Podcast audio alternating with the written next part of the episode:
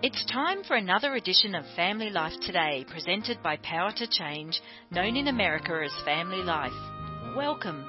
We trust you'll find today's program interesting and hope it will be a great encouragement to you and your own family situation. So let's join our presenters, Dave and Ann Wilson. So I'm at this social event, and this stranger who had just found out that I'm a marriage author and a radio podcast marriage co-host comes over because she heard this and says, so I'm in my second marriage. I have one question for you. What's the problem with marriage? Oh, and I I've got like 15 seconds to answer this. I remember this. well, she didn't ask you, she asked me. I know. So what would you say? well, years ago, I'd have said, "Oh, I know the answer. It's my husband." I think a lot of women would say that. Oh, there's one problem in our marriage. It's my husband. But that's not true. That's not what you said either, is it? Well, it sort of gets at what I said. I mean, I was like scrambling, but I looked back at her and I said selfishness. Hmm. And the funny thing was, I could not have scripted this. She looks back at me and she goes, you are so right. My first husband was so selfish. and I looked at her and I said, I'm not talking about your first husband. I'm talking about you. And then I said, I'm talking about me. I think when I said I'm selfish too, it gave me an audience. She's like, oh, let's talk. But I think that is at the core of all of our problems, whether it be marriage or not. And so today we get to talk a little bit about that with Jen Oshman, who has been with us before. But Jen, welcome back to Family Life Today. Thanks, you guys. It's so good to be here. Thanks for having me back. I think the last time you were here, we were in a pandemic. We sure were. Oh, We were just what? a few months in. We still are, aren't we? Now we're getting toward a few years in, but here Yeah. we are. Yeah, and, and obviously you live where our son lives, Parker, yes. Colorado. Yes.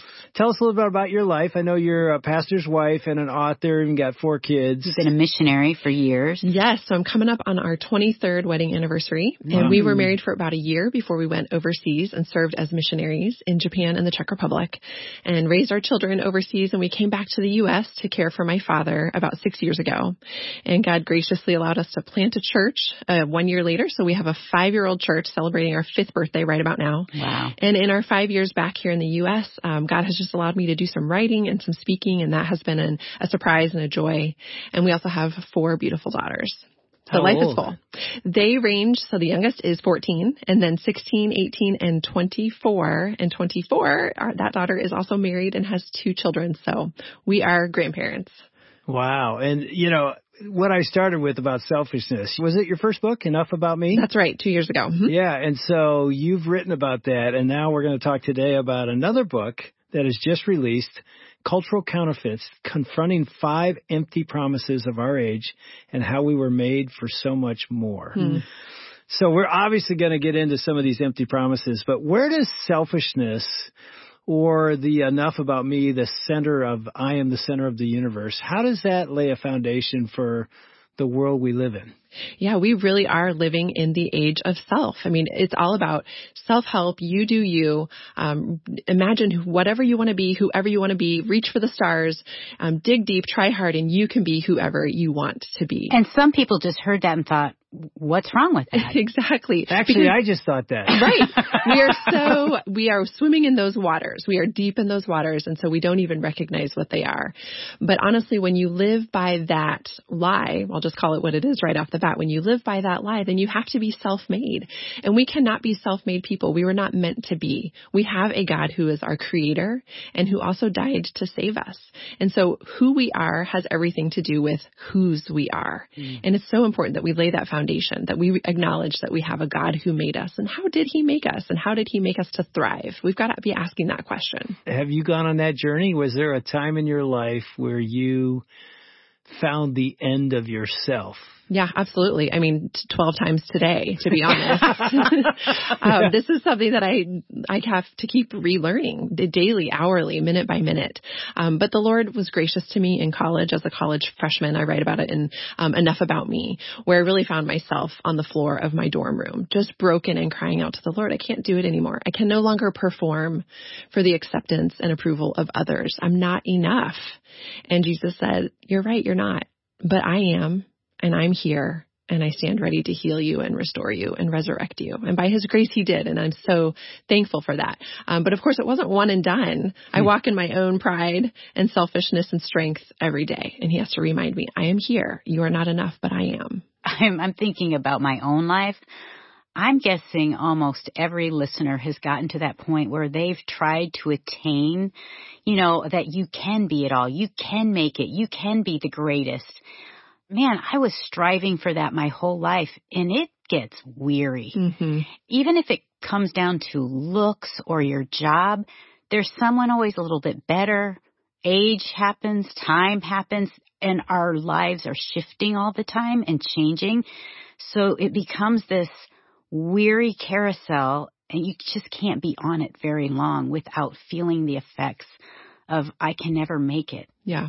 And I think we're not only are we experiencing a COVID pandemic, but we're experiencing a pandemic of women and men, but I, I mostly speak to women coming to the end of themselves and realizing, well, to be self-made, then I have to be an endless hmm. resource, an endless source of energy and approval and empowerment for myself. And we just weren't made to run on our own fuel. Cultural counterfeits is all about you're after this thing that you think this promise will deliver and it doesn't and I don't know what to do. Is that where you're talking? Yeah, that's absolutely right. You really just summarized the book really well. Okay, we're done. Yeah, we're done. That's it. There's idols out there. We were made for more. well, talk about that. What's an idol? Sure. There's many definitions that we could go after, but an idol is something that we put our identity in. It's something that we say, I've got to arrive at that destination. If I don't have that, then I don't have the significance that I long for. You know, Tim Keller does a great job teaching mm-hmm. about this in so many of his writings and sermons. So I've um, I really just appreciate his wisdom, but it's, it's a thing you look at and say, I've got to have that. And if I can't have it, I cannot be satisfied. So we do this with good things all the time. We do this with our careers, with our skills, our gifts, our bodies, our abilities. We do it with relationships, with our spouses, with our children. We do it with comfort, status, safety. I could go on all day long, but it's, we put our hope in that and we are defeated when we don't receive it. Okay, let's have confession time. Yeah. Is there an idol you've chased and maybe even still rises up in your mind even today? I would say for me, I combat the idol of ability all the time. I align myself with what I can produce, with my productivity. I feel worthless if I haven't taken care of my to-do list, if I haven't delivered the product that I told myself or I told somebody else that I could deliver. Hmm. And then I feel like my life doesn't have value, that I have failed because I then believe I am what I do. And so I, I make what I do my idol. All right. And you're next. I would say now in this stage of my life, that's mine, Jen. I think now it's like that surrender of failure. Mm. And, and I remember one time speaking and I, I remember praying like, God, I feel like I could make a fool of myself. And in my heart, I had this sense of God saying, would you be a fool for me? Mm. Will you just do it? And I was like, okay. I don't care what people think. I'm just going to share the things that the word says that you've put on my heart and because I really do care about what people think. Yeah. And that can determine how I feel about myself. But in our early days, my marriage was my idol mm. and my kids were my idol for a long time.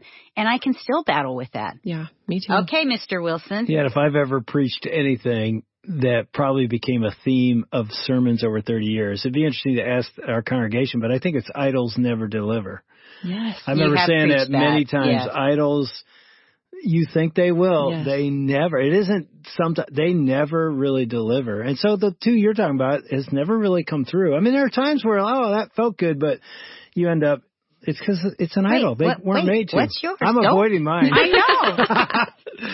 uh, I, there's so many, but I think you know success. Yeah and success is usually in my mind represented by money. I can remember it just came to my mind. Which is so funny coming from the pastor who's really never made any money. I know. Right? That's why you're always like, well then if I did have. Oh. And you know, being in the NFL as a chaplain for all those years, I was around a lot of money and it's I should be able to literally get in my car every day and go, well, they would be the first to tell you that didn't do it. I can remember looking in my driveway the garage door was up and we had one car and I remember thinking, literally had this thought, when we have two cars. Yeah. I will be successful and happy. And mm-hmm. we got a second car. Her brother gave us a car because we were like missionaries And I remember thinking, uh, maybe we need three. Mm. That's the cultural counterfeit. Jen, how do we know when it's an idol? Because we have these desires. Is it wrong to have those desires or to work really hard towards something? That's such a good question. It is not wrong to have these desires, but there is a subtle difference between stewarding that which God has given me and wanting to strive after it for my own glory and for myself. So I can look at my body and say, okay, it is able. I am healthy. God has given me an opportunity to write and to speak and to delve into these truths with women. If I put my identity in that, then when I fail, when maybe I have a moral failing or my body fails and I can no longer write or speak, then who am I? I've lost everything because that was my identity. But if for this season of life God has given me these gifts, skills, and passions to steward for His glory, then it's about Him then I am a tool in his hand and my only job is to be faithful to him and to shine the light on him. And then no matter what happens to my body, and even if I fail, if I make a fool of myself, as mm you said, mm-hmm. even if I fail hard and I lose the respect of my entire community and every reader I've ever had, I am still hidden in Christ. Mm. And that's where we find safety and peace and security nowhere else. And I have found, have you found this too? If I'm not with him, if I'm not in the word, if I'm not in fellowship with him and other believers, I can lose sight of that yeah. because it's like there's a river of culture that's sweeping me along. Do you think that's happening for all of us? Oh, absolutely. Especially with the you know, omnipresence of social media, yeah. I find myself getting really nervous frequently, thinking, oh, I haven't thought deeply about certain issues enough, or I haven't done the work enough, or I haven't produced enough. I need to do more. I need to try harder and strive harder to be better at who I am and what I do. And that's just a very different perspective than saying, Lord, I receive the calling that you've given me, and I'm going to steward it for your glory. This is a message about you, not about me and those are worlds apart. Worlds apart. Mm-hmm. Well, you've already mentioned or you hinted at one of the empty promises of this age, and I'm I'm thinking of obsession with our bodies, ability. You call it uh, bodies, beauty, and ability. Yeah. Part of me hears that and goes, "Oh, that's a woman's thing." you know, men don't struggle with that, but we do. Do yeah. you? Oh, yeah, it's crazy. So. I mean, you that. you know when we were dating and I was starting to lose my hair. I mean, now I'm completely for decades bald, but it was You're a, a hottie too. I'm a hottie, whatever. She's trying to be nice to me because I was anyway. Just that. I mean, I would every mirror I'd walk by, I'd be like, you know, checking how much of it. So it's a guy thing as much as a woman thing. Mm-hmm. But how is that an empty promise of our age? It's the human condition, as you've just said. We want to be beautiful. We want people to look at us and to admire us. We want to be known. We want to be able to look at each other and say, do I look okay? Do I look pretty? And we want to be appreciated for how we appear. Same with ability. You know, can I do the things? Can I earn my place in society? And so we want the approval. We want to be known and appreciated and applauded by others. And the unfortunate thing is that these bodies are finite. You know, we are wasting away, Paul says. Thankfully, inwardly by the Spirit, we're being renewed day by day, he also says. But if we put our hope in these physical bodies, we will be disappointed mm. because they will fail they will falter. And so we can't put our hope in that. And I think we see this idol play out in a really dark and sinister and pervasive way in just the culture of death that we have in our, um, and sorry, I took it really deep, really quick there, for, but we see it in abortion, in assisted suicide, and just sort of the throwaway culture that we live in where we feel like people and bodies are useless if they cannot be supremely healthy in this moment and we do away with them. That's where this idol ends up. If you mm. keep living for it, that's where it ends up. You've got four daughters. So I'm guessing as a mom, you've had to deal with this obsession with beauty and body. 100%. Not that it isn't true for sons, yeah. but definitely for daughters. Yeah. How do you help them navigate through that? Yeah, I mean, this is a daily thing, and it is for myself too. I'm as vain as the next man or woman. I seek after this idol myself, and so it is a daily conversation in our household. And I think what's important for Christians to remember is that beauty is not wrong. You know, God is the creator of beauty and God himself is beautiful. He created gorgeous sunsets and awe inspiring mountains and oceans on purpose so that we might look to him. So to pursue beauty and even to be wearing makeup or doing your hair, whatever, beautiful clothes, those things are not wrong. But Peter and Paul in their writings remind us that what matters is the inner beauty, the beauty of a gentle and quiet spirit that does not fade. So let's not trust in our outward adornment. We see women in scripture who do have outward adornment. It's not wrong to have that, but let's not trust in that. Let's not put our hope in that. Our hope should be in the inner beauty that God gives by the renewal of his spirit. I remember my friend with three daughters. She would tell her daughters that mm. it's about your inward beauty that mm. matters. And I remember one of her daughters saying, but mom, the world and my friends in high school, they don't care about my inner beauty. they care about my outward beauty. And so that matters to me too. Mm. What do you do when your daughters are in that it's spot. hard. I know, right? And I have to say myself too, like I have to talk to them and say, yeah, I get it. You know, I'm in my mid forties now. I don't look the way I looked 10 years ago. And if I liked that better, then it's too late. It's gone. so this is not something that I'm just teaching to them. It's something that I'm teaching to myself as mm-hmm. well. And I think a big part of the battle that we have right now is social media. Again, I know I've, I already said it, but I'm going to probably say it again during this conversation because it is so pervasive. And so everybody's posting their best photos, right? They're posting their best moments moments, their most beautiful filtered edited images. And so we scroll those. They're in our hands. We get out our phones when we're in the grocery store line, when we're pumping gas.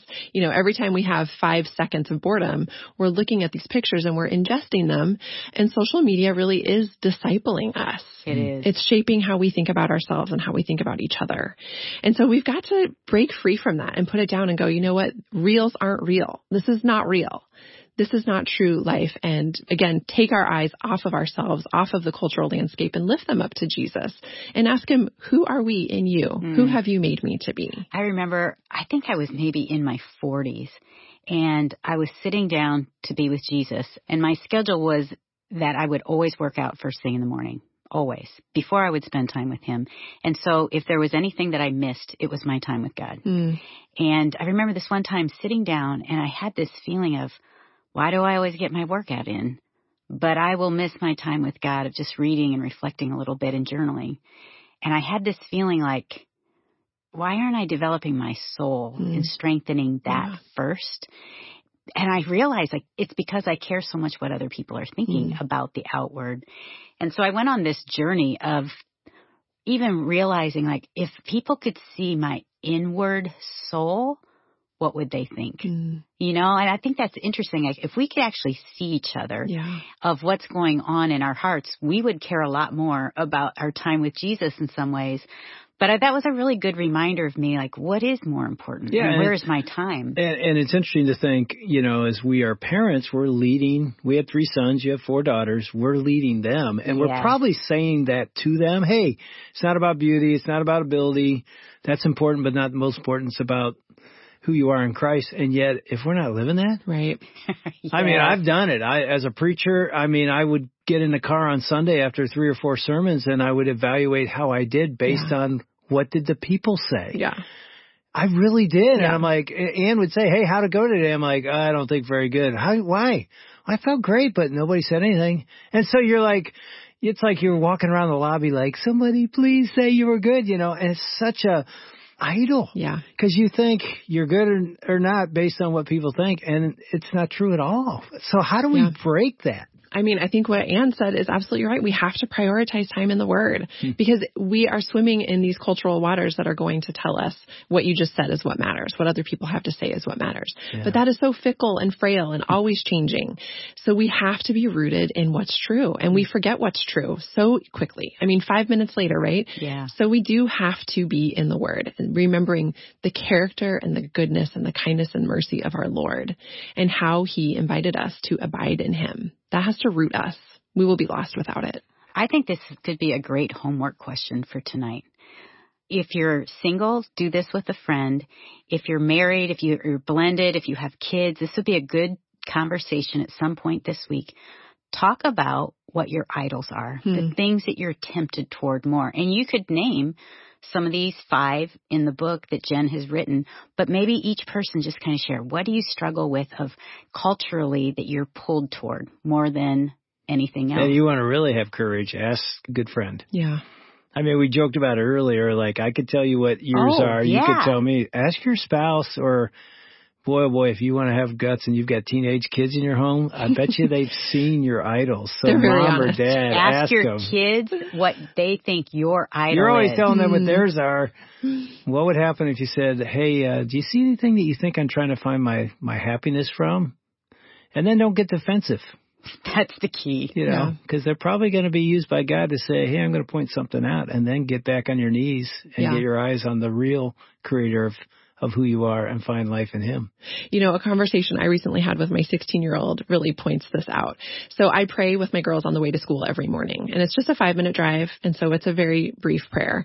Also, it tends to, um, sort of be rote, you know, not on purpose, but I'm often praying the same thing Sure. every day. Me you know? too. I did that every time we drove to school. Yeah. And so maybe not verbatim, but the same things are coming up. And I ask the Lord every day to protect them from this idol, that they would not put their hope in their ability, that they would not identify with their grades, with whether or not they made the play or they made the team or they have the right friend group. I ask the Father to protect them from these sorts of things. So good. So, you know, you never know if it's sinking in, right? But I went ahead and went back to seminary to finish my degree last semester. And when I was getting ready to take my very first midterm, you know, I haven't been in school for like 20 years. so I'm getting ready to take my first midterm. The brain is not what it used to be. The memory's not, it's church history. So it's a lot of numbers. And I was so stressed. I'm like pacing in the kitchen, you know, just avoiding this test. And my 16 year old says to me, mom, you're not defined by your grades. Good for like, her. You are so right. And praise the Lord, you've heard those It prayers. sunk It's sinking in, in, and yeah. you just rehearsed the truth back to me. yeah. Thank you. Want to thank Dave and Ann Wilson and their team for another edition of Family Life Today. Although our programs are produced in America, the issues facing families like forgiveness, communication, and taking care of our kids transcend national borders. These issues profoundly affect relationships everywhere. In Australia, family life is known as Power to Change, and our mission is to effectively develop godly families, the kind of families that change the world one home at a time. A key part of our mission includes strengthening marriages and families all around the world. We want to do whatever we can to bring timeless truths to the challenges you face as you seek to strengthen your family and join us in changing the world. If you would like to purchase the CD of today's program, email us at radio at powertochange.org.au or go to the podcast section of our website, families.powertochange.org.au, where you'll find lots of information, news and resources. Until tomorrow, God's blessings.